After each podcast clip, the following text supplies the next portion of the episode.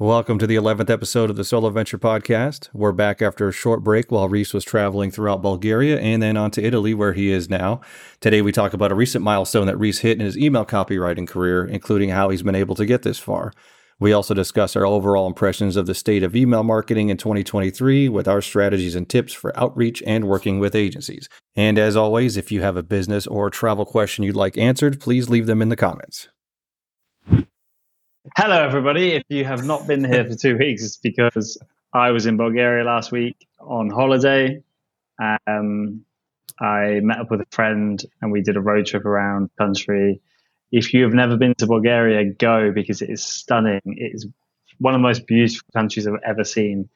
It's um, it's I reckon it's like half the country is around like around half the country is mountains and forests um, not rainforests, but um, very luscious green forests. It was funny because I'm from the UK, and when I landed, I remember looking out the plane thinking, "This is it looks exactly the same as the UK." So I think the weather is very similar, except for Bulgaria is warmer. And we land. I landed in Sofia, the capital, uh, really cool city, mix of like old kind of pre-war architecture, which was very beautiful, and then like brutalist Soviet style post-war, um, which if you're into that stuff, it's quite interesting. And then we drove south to a place called Bansko, which is where there's a Nomad. The Nomad Fest is on right now. Um, big Nomad um, co-working digital nomad conference. Um, and CC, who we were with two weeks ago. Oh yeah, uh, people uh, yeah, know last... that I was in Bulgaria because we did the podcast there. Yeah, last episode was uh, when you two were together. So that's it. Yeah, so Sid seeing CC um, drove down to Bansko, which is where CC is now at Nomad Fest, uh, funnily enough. Um, saw some really beautiful um, mountain valleys, did a couple of nice little hikes. Um, and then we drove east and then north to a place called Plovdiv. Um, incredible place. Um, it's the cultural hub of Bulgaria. they've got like an old town. It felt very much like Italy, which is really nice um, and the weather the whole time was stunning. Um, yeah. yeah, fucking hundred percent recommend Bulgaria if you've never been. Yeah, no, it's it's been huge uh, in recent years too. Especially Bansko is really blown up, you know, because uh, they've got well, they've got the festival there, but I think just year round, uh, people. Uh, every, I mean, everybody's heard of it by now, and I think like one of the draws is, uh, and I don't know what it's like. Uh, I mean, you're there, you were just there. I mean, like price wise, but when we were planning on going last year, it was one of the cheaper places in Europe. And it's also out of the Schengen zone. So it kind of gives you that little bit of a break if you're trying to pull off that whole deal. And I, I think that uh, Bulgaria is will soon be part of it. Um, but for now, it's still a place where nomads can, you know, skip over for a bit and come back in. Yeah, 100%. Um, it is very cheap. We had some delicious meals at very unassuming places in small towns and was delicious. And the amount, I mean, we, we weren't extravagant, but the amount of food, you know, we'd have, you know, maybe two, maybe three mains to kind of share, um, big pies. Um, and it was, it was like drinks included. It was crazy cheap. Couldn't believe it. Like walking out there thinking that would be the price of, um, almost the price of a pint in London. Yeah. No, exactly. Yeah, and it'll be it'll be interesting too. We'll have um, the, or the plan is at least uh, CC still there. So uh, we're looking to get her back on in the next month or so, when, whenever she uh, settles, just to see what the experience was like at the festival. Because we've talked about uh, going there at some point. Um, you know, I'm still on the fence, but it's it's a huge gathering. It's annual now. It's always in June, as far as I know. Um, so anyway, she's actually there in the middle of it. Her and her husband are, and so it'll be nice to get a little update just to just to see how that's uh, all going. But uh, and then so that was that was Bulgaria, and you've been in Italy now for a few days, right? Yeah, um, it's so hot. If you can see, you can probably see the sweat beads on my forehead. It's so hot. It it was the same as Bulgaria, but I don't know why. I'm just not. Um, it's actually it says 27 right now, but it feels like 35. Yeah, yeah. I, I, I got to think about this. I like for some reason I wish America would go over uh, stop using the uh, what are we on the empirical system still because oh, I should know better because I yeah I travel a lot. I should know better, but for some reason, like we were about to when I was a kid, uh, when I was in like elementary school or something, we were about to make the switch, you know, from feet and yards to meters and all that stuff. And then we were going to do the same with the temperature. And then I guess they were just like, nope, uh, America's got to be America's got to be by itself over here. You know, so it's it's confusing, but it, that is fucking hot though, for sure. I'm trying to see on if phone it doesn't show me what the equivalent is, but the top. Yeah, um, that's all right. Yeah, so I'm here. I'm here for one more month, and then I'll be back in the UK for a little bit. Um, and where are you based again? Uh, I'm still yeah, now I'm, I'm still hanging. I'll be in Michigan now for the, rest of the summer. We've got a lot of family around here. it's a pretty big state, um, so I'll be in this spot for a few weeks and then just traveling around. And that'll be interesting because a lot of that's up in the North Woods, so that'll be nice. We'll get some. Um, we'll we should uh, soon here for for those watching. We'll have a lot more like B roll and a lot more things of of what we do when we're not sitting in these seats. Uh, so we intend to put out some more content so you can see what we actually what, what we do on a regular basis uh, when we're not recording one of these. So, um, so I'll be traveling around, but you know it's all driving distance from here, so nothing crazy. And then after that, there's there's no plan yet until we all decide what we're going to do. But how long uh, how long are you in Italy for then? One month, and then one month around three weeks in the UK, and then I need to go to Poland for something, and then we'll see. Yeah, yeah, that's the best part about this is that uh, yeah, it, it, it feels good. Like there was a time in my life not that long ago when I was like, because I was even doing it as a nomad. I was planning out like the next trip. Um, like after the, I kind of want my next six months, 180 days figured out. Like I would want the next one. And there is a little bit of comfort in that, knowing like, hey, my next destination's booked. Uh, I'm locked in at that price, whatever it happens to be yeah. at the time. And uh, but now we're just kind of winging it, you know, which is which is kind of cool too. Like if if it gets cold here in October, um, just fucking leave, you know. Um, but uh, so yeah, there's not as much planning. Of course, that could screw you with the plane tickets and the Airbnbs or the whatever lodging you end up getting, but that's just life. You know, it's nothing you can do about that. But you also had, uh, I think, a few weeks ago now, you got a breakthrough with your uh, your email uh, copywriting gig. Is that the one that uh, for the company here in the U.S.? It's um, that's just every everything I've been working on. Oh yeah, for the last okay. eight months. Um, so essentially, all the emails that I've um, written copy for in total, the revenues, you know, the, the revenue generated is over a million US dollars, um, which is a really nice milestone. I started off eight months ago, and that was like it was a nice thing. Like, oh, that'd be cool. And for anyone who's in the email marketing world, it's not that that's easy, but it is more achievable than a lot of people think. Like if if you compare it to actually having to make a million, which unfortunately that's not what happened, did not make a million dollars. Um, it's a lot easier to, than, than doing that.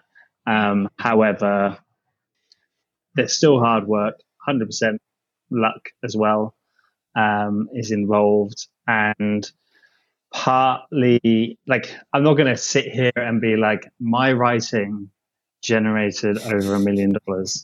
Like well. because it didn't. Like I can't I'm not saying like that's not what's happened. Like these emails are designed really nicely.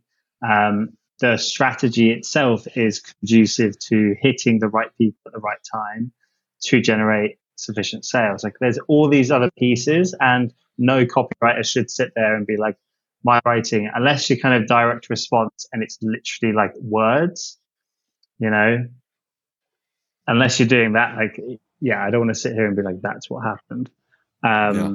But it is a really, really nice milestone. And I look back on that eight months and I've worked with incredible people.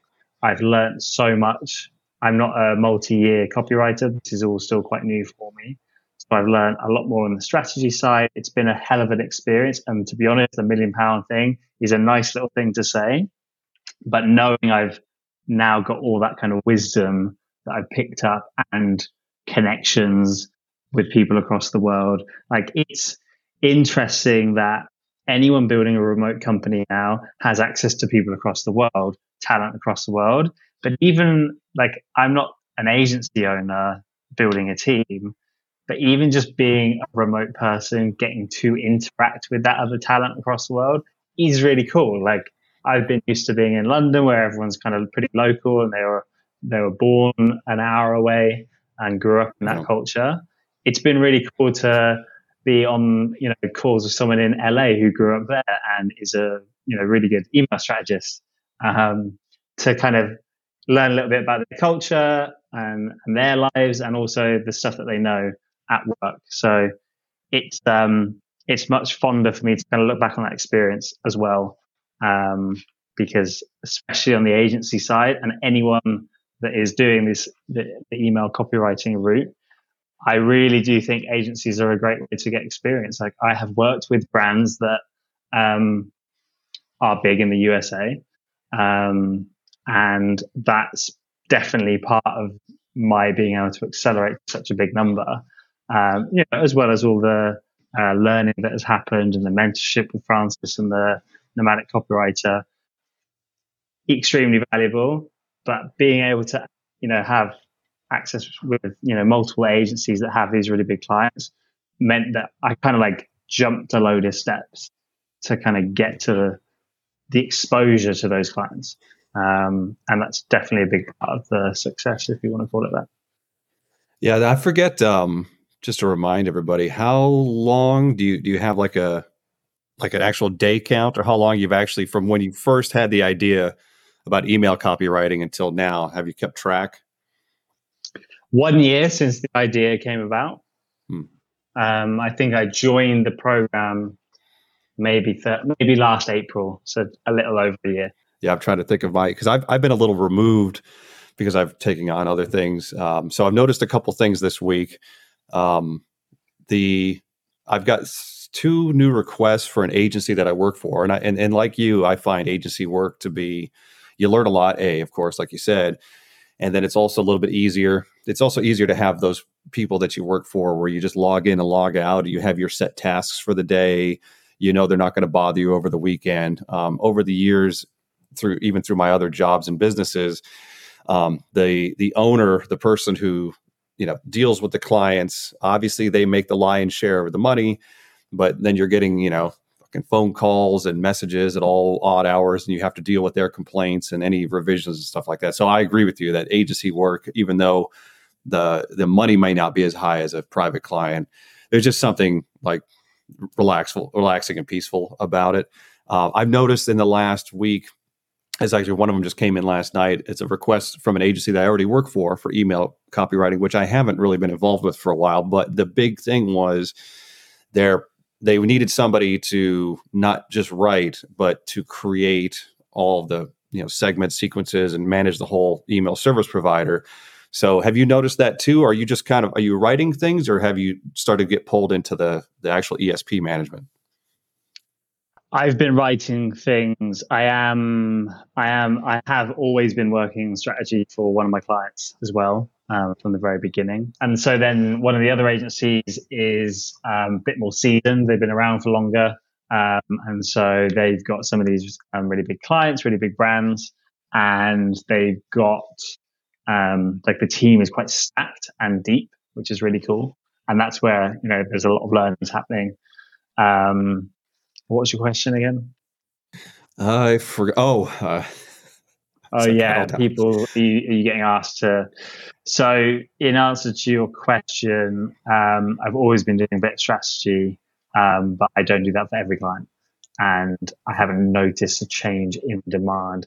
I mean, I think that strategy is going to become more and more important because um, it's something that even if let's say ChatGPT builds a winning strategy next month, like can can just do it. like, yeah, can do strategies. The client doesn't really want to have to hear that from a bot or on an email. It wants someone to walk them through. And an agency owner would be amazing at doing that because typically they, you know, they run the agencies, they do sales and they, they touch on strategy, but they won't have the time to do that. So we're still going to have strategist, maybe account manager, combined strategist, um, in this world for a pretty long time until people get comfortable with the idea of a an AI account manager, but even then, I actually think that's a bit far off. Yeah, no, I agree, and I think that uh, if I had to guess, because I'm on the on the roster for the particular agency that I do the emails for, that just approached me for two new clients, uh, I'm not high up on that roster. Like I'm the guy they come to after they check with other people, just because I started lower than some other people in there. And if they came to me, I have a feeling it's because I'm already doing ESP management uh, for a different client, and if you know in my mind anyway, they probably asked other people, and the other people said that they didn't know how to do that, uh, which is which yeah. is good for me. So, um, I guess point being is that um, you know email copywriting is a is a huge skill in itself and valuable, but I also would recommend anybody who get it who gets into it. You don't have to do it right away, but eventually, you know, start picking up some ESP or email uh, service provider management skills, because you know eventually as things start to merge together you know, obviously AI is involved in most platforms now. Klaviyo has their AI email assistant and helps with the branding and pulls the logo and all that stuff in, which is saves us a lot of time. Um, but anybody going into email copywriting now or copywriting in general, we suggest to learn about the strategy and also learn the different platforms because you're just so much more valuable to a company if you say, yeah, I'll set this up end to end. And that way they don't have to get one person for the platform and another person to write the emails. You say, "Hey, look, I'll I'll do it all. Just send me your list, and I'll take care of the whole thing." And it's a one-time thing. So um, the email for setting up a new ESP, for, let's say Klaviyo, for example, for a new client, it's a it's a full afternoon's worth of nonsense. You know, setting up all the little things and, and building the templates and. Um, but you know what? It's a one-time thing. After that, now, like you know, the ones I have set up are on autopilot. I just tack a new email on to the flow set it for seven days. Um, so uh, yeah, so people shouldn't be afraid of that. I mean, I know a lot of people like I know nothing about these. And I'm like, trust me, if you watch a, you know a few hours worth of YouTube tutorials on whatever platform, you'll figure it out. And and a lot of these uh, ESPs offer free accounts. So even if you're not using one for somebody, just sign up for the free account and play with it yourself. You know, it's uh, it's, it's definitely worth learning. For sure, and I think you actually have an obligation to. Um, I don't think that it's hard to say this broadly because there are some niches in the email marketing world, email copywriting and copywriting worlds that will be AI safe for longer. Um, some of the more direct response stuff, and people I think can get away with being purely uh, copywriters. But I think for the majority of like e-commerce email copywriters, you should like you just need to learn this stuff. Like learn how to set up. Like you don't necessarily have to be a designer, but if you could do everything from strategy through to sending the email out, I think you're like you, are so much more valuable. Like you, you're just going to make it more difficult for yourself to be like, I just want to write. Like well, maybe write a book in your yeah. time. Like, mm. do you, want, do you know what I mean? Like, it it's going to get more and more competitive. Whether or not AI even existed, it would have done this on a slower time scale for sure. Anyway, people will look for edges, and businesses will look to consolidate instead of having like five different people for different things which is why people like agencies because the agency just handles everything. They have a partner and you go from there. But as a freelancer, I think you need to kind of, it's this one person business methodology. You need to almost see yourself as a one person agency and consider the needs and requirements of people you're targeting. Again, yeah. some niches, maybe you're a bit safer just being a copywriter, but um, for a lot of what we're focusing on, I don't think that's the case. Yeah, and, and knowledge is so easy to come by now too. Most of my um, plan is it hot there? you didn't get a fucking fan. I'll I'll make it. I'll oh, make it. There you go. Yeah, so good. Yeah, oh. yeah, that's awesome. Anyone who's I'll listening on Spotify, you have, just yeah. have to watch the YouTube to see what's happening. Yeah, a lot of a lot of fanning going on. But yeah, no, the so my my business model the entire time for the last couple of years is just like just say yes to everything because knowledge is readily available. This even before uh, ChatGPT. I mean, look, you you'll either find somebody that you know that'll is more than willing to help because people like giving advice and helping for the most part, and or you'll just look on YouTube for something. So my advice to anybody, and it's worked for me, is if if some client comes or reaches out today and says, "Hey, can you do this?" I'd be like, "Yeah, I got it," and then I'm like, "I have no idea what I'm doing," and I'll just I'll go look it up and learn it. And if if I can't find it, surely somebody in my network uh, or some coach that I've, I've dealt with. Um, you know, we always use Francis for the for the tough questions on email marketing. So somebody will help you. So that you know, for for what it's worth, my advice is just take on things that you're uncomfortable with. You will be able to learn it. Clients aren't expecting turnaround in one day, you know, unless they need an answer immediately. You know, say, hey, yeah, I can handle that for you you know let's let's meet in a couple days that's all the time you need to figure it out so and it's something you need to get comfortable with obviously as technology changes and we're all going to start having to do or having to learn things um, that we probably thought we would never have to but that's just the industry that's just the way we're headed but going back to only because we've had a few people ask us some questions and I want to touch on some of them. We'll go into more detail on some of the questions in a separate episode. But there might be a few questions about, okay, cool, a million dollars generated through sales of emails. I wanted to say one thing because there will be people watching that will be like, can I do that? Am I good enough? Like, is my copy good enough? Uh, maybe it's not good enough right now, but one, it can get better. So don't give up. And two, my copy was never perfect. It's not like I've written, you know, 500 emails that were spot on every time. I've had back and forth with my clients. Um, I've had disagreements and that's absolutely fine. You're never going to get it right 100% of the time. And I've had some copy that didn't make it. Um, and it's totally fine. You will get setbacks like that. And I'll be honest, the first few times it happened, I was like, oh, like, oh, I wasn't good enough, or like, you know, I was like, oh god, I'm going to lose the client. Like you, like, and it's a natural fear. Um, but everyone will have that experience at one point. So when you do have it, do not worry about it. It's very normal. And the best way to handle it is to remember that, okay, if the worst case scenario is you do lose a client, you can always get another one and you can. Um, but also it will take a long time to get to that stage.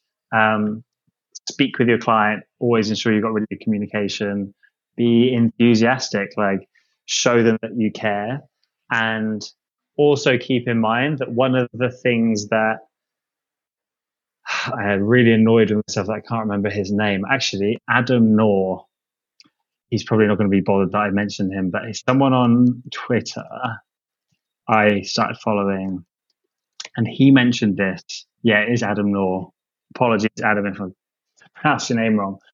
But he, in a, in a tweet, this was ages ago, he was like, most clients he's worked with don't care if you're not the best copywriter in the world, but they care if you're on time, you're responsive, and you're like you're a good team member, whether you're remote or not.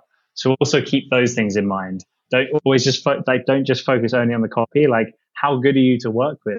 Like do people like you and like working with you? Do you respond to people on time? Are you proactive in other areas? Um, and so those are the things I've worked on a lot as well um, during that process. No, to yeah, to that point though about uh, showing up for things. So a lot of people, you know, and, and this could just be maybe it's just not something certain people think about, but a lot of the success I've had um, because I've very recently been in a position where I was working amongst a team of free freelancers, and uh, out of a, a large team of them, I was the only person offered a full time job. Uh, and the reason for that is, uh, at least I believe, is that I'm not, I wasn't the best writer out of all of them by far because I was able to view some of their uh, deliverables, and some of them are far better writers. But I showed up to every meeting, even if it was, you know, at an inconvenient time for me. Uh, I interacted with the other employees. You know, I, I asked them like, "Hey, uh, you know, I, I got to put in some time this weekend. I'll be in front of the computer. Is there anything you need handled?" You know, and some of these things, of course, like we genuinely mean and we want to do, and some of it, it's like, you know, do I really want to work all weekend? Not really, but it, like just those small things, you know, keeping up with communication, delivering when you say you're going to deliver. Um, if you can't, let somebody know. Um, when you get feedback, which and it's just human nature. No, nobody likes to get their shit back, and it's like you know all Google docked up because we don't use like you know red ink anymore, but it's like all comments. Nobody likes to see that, but what they're looking for and even if you you know even if not to their face you know you're just super stressed out about it the right thing to do is say, all right, cool. I, I see what you're trying to do here. And, you know, some clients, some clients don't understand marketing speak. Some of the things we have to say in marketing are quite frankly are cheesy and like it's not the way we would talk in public, but they may not understand that. So if you can convey that to them, a lot of them will come around. But really, it's just the communication. It's how you take things, and it's showing up to meetings when you can. You know, the when when the opportunity comes up, and as companies start to scale back their staff, um, just that's as as progress happens anyway, whether AI side, you know. But as companies start to scale back, you know, human nature, whether they like everybody on their team equally, they're going to remember that Rhys showed up for every meeting and he had something, you know, valuable to say or he responded immediately. So those things are going to even subconsciously they're going to stick out in a manager's mind. So when it comes time to either promote or cut people, all those little factors and, and they may they may not even know they're doing it at the time but the management team will be like yeah that guy was great you know let's uh, let's bring him in or give him a raise or whatever. So i know a lot of people have um, the attitude and they're not necessarily wrong for this but they're like this is this is my job. I'm signing in. I'm going to do exactly my job and i'm not going to answer emails or whatever over the weekend or outside of uh, um, outside of work hours. You could totally do that but I've found I've been able to get even even more out of uh, you know client work and even more opportunities because I'm like, I know it's Saturday, I shouldn't have to answer this, but if I'm going to stand out, I'm going to answer this email and I'm going to make sure I get my stuff in on time. So all that everything you just said is very important about uh, just showing up, you know, even if it's inconvenient. Hundred percent. I really like that, and it makes me think of two things. One a recent Tim Ferriss course, Tim Ferriss podcast with Huberman, which I know you've probably listened to um, in the last couple of weeks. It was like a four hour one, which was pretty good. Um, and the second point, which I'll actually start with, on that line of thinking, it that kind of over delivering, showing up more than maybe you need to, it doesn't necessarily have to last forever. But you have to realize, especially if you come through on like a cold email or a cold DM, this person doesn't know who you are. They don't trust you, and why should they? Even if you've got a really good Twitter profile or whatever, or LinkedIn profile, they still don't know you. They might that might help and give them a little bit of trust. You need to show them in the beginning, I am worth it. I will over deliver. It's good quality. I'm super responsive. And you know what? Three months in, when you build a relationship with the person, or the agency, yeah, maybe you can then kind of put some barriers in place. Like, okay, guys, like, I don't work on a Friday or I'm not going to be working any weekends. Usually it's fine because they trust you and at least they know that they've got a member of the team that they can trust and they know your quality is good and you always deliver on time. So if you're not available seven days a week anymore, they still know you're going to provide what they need. Um, so it doesn't have to last forever. And two, well, the first point, the Tim Ferriss thing, he mentioned it on that podcast. It was more in the context of networking, not necessarily with the pure intent of networking, but how he operated in the early days when no one knew who he was out of genuine curiosity and desire, volunteering at events and going the extra mile because it was so easy because no one else did, like they did the bare minimum. So well easy to stand out. Um, and going up to the, I think he, he mentioned about going up to the event organizer as opposed to the panel individuals. Um, again, out of genuine curiosity, but it ended up serving him very, very well. And I think just the same things can apply with what we're talking about is go the extra mile because I do think that there's possibly a generational thing happening right now where people are almost like very guards up. And, you know, maybe there's good reason for that. But ultimately, if you do go above and beyond because you care about this, it's not like we're assuming you want to do this work and you want to build a, a, a business in this world. So on that assumption, do it, go the extra mile because you will stand out will build a relationship possibly deeper, definitely quicker. Um, yeah, there's no reason not to. yeah, first impressions uh, they apply in everything. Whether it's uh, it's funny. It's like every time I do like a bit of talking, yeah, I gotta I'm like fucking sweat it out. It. And yeah. then like I stop and I'm like, oh, it's really hot. And yeah. like, first impressions are super important in anything, you know, whether you're at the pub or dealing with a new client. And it, it really, honestly, it's not that hard to stand out because the the market or the the industry has been flooded especially after COVID. Everybody wanted to become a copywriter. So it's there's a lot of people in the industry. It's saturated, but to stand out has not been that hard, you know, because again, I'm in some of these group Slack messages. They'll put out a, a whatever communication for copywriters to do something, and out of the ten people in there, I jump on it right away. And it wasn't hard for me to send that quick message, even if it's something I can't do for a week. Just say, yeah, I got this. You know, I mean, these aren't hard concepts. So, you know, in order to stand out and really, you know, get to the top of, um, you know, whatever, whatever format you're working on, just takes a little bit of effort, you know. There will be a burning question, I think, so I'll cover it really quickly because it doesn't take too long. How did I get those clients? Uh, cold email. And I did not do it properly if you're going to do cold email, do it properly. Look into domain, uh, like warming up a domain. Like I had a warm domain; it was my own domain, and I was make I was taking the risk that if I sent too many emails out from that email address, it could get blacklisted. I just took the risk. I was like, I'm just going to do it. Um, and I was I was still somewhat careful. I sent basically five emails a day. Um, I used Google to find the agencies and I would just be like email marketing agency and I would try across the world, UK, USA, New York, like city, like um, state level, uh, city level, UK, mainly UK, US, um, some in Australia, and the same for um, just brands. And I, the, I like I work the clients I've worked with to get to that million figure um, were agencies. So like marketing agency, email marketing agency. And if you're going to go for a brand, it's just like clothing brands or like um, gym brand. Like y- you'll know what to do, what to search. Um, and I just built a really big spreadsheet. Um, and I just went through, started emailing five emails a day. At one point, I got up to like 30 emails a day, which was really silly if you don't want to screw your domain up. Um, but I'm, I, I, made it. Um, it took four weeks to get a client and I mean, my conversion rate wasn't that good. Like I sent, I think, pardon me, 500 emails and I got two clients out of it. So I don't think it's like it was an amazing conversion rate, but I had more calls and I've built a few connections from it. And I'm not necessarily working with those people, but we are in touch, which is quite good. Um, so in the scheme of things, it's not, it's not, it's not complicated it's a bit of effort and it's a bit of time, but it wasn't complicated. Yeah, it's it's a little tedious, you know, all the outreach, and it's super.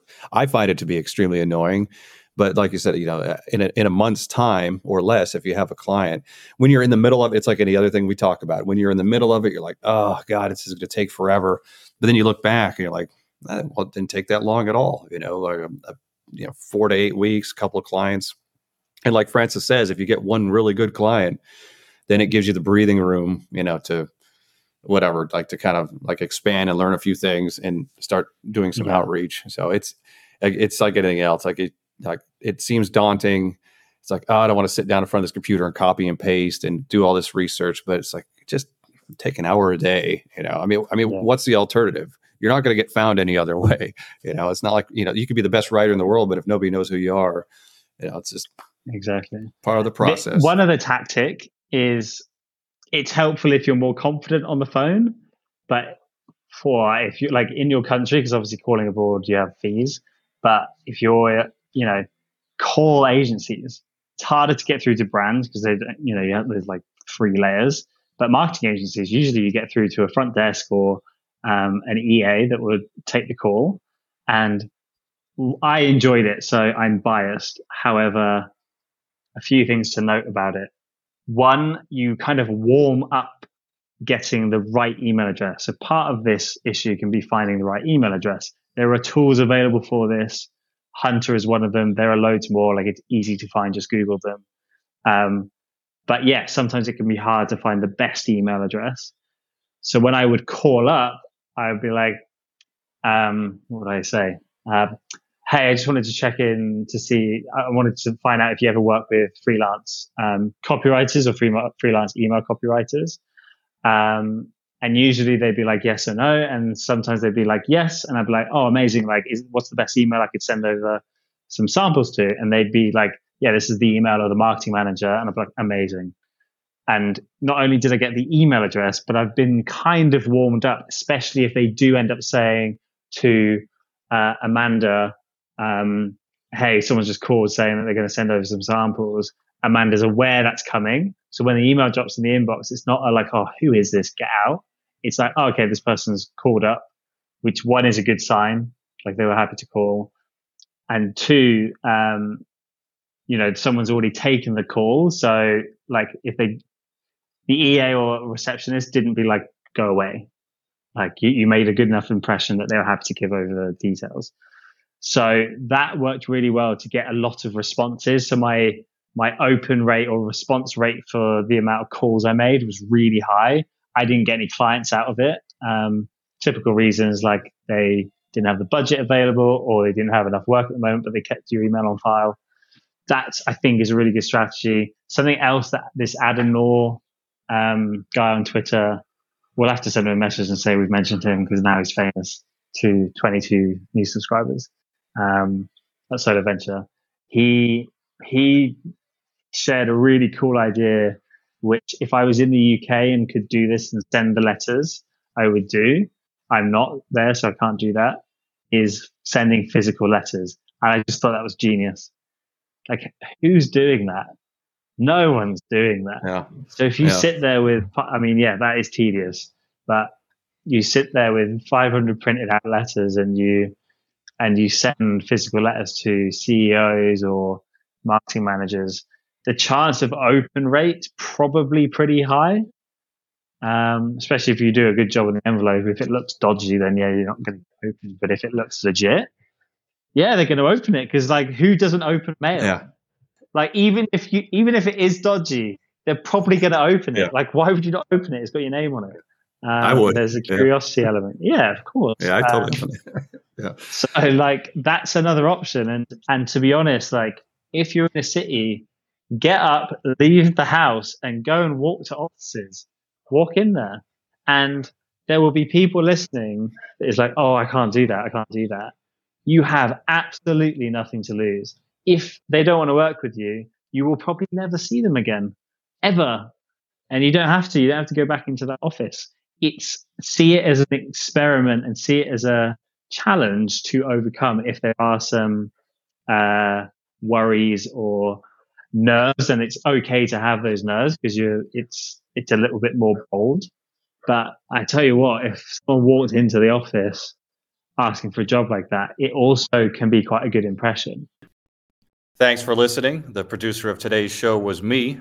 For more content, join us on our YouTube channel at, at SoloVenture, and links to all of our social media will be in the show notes.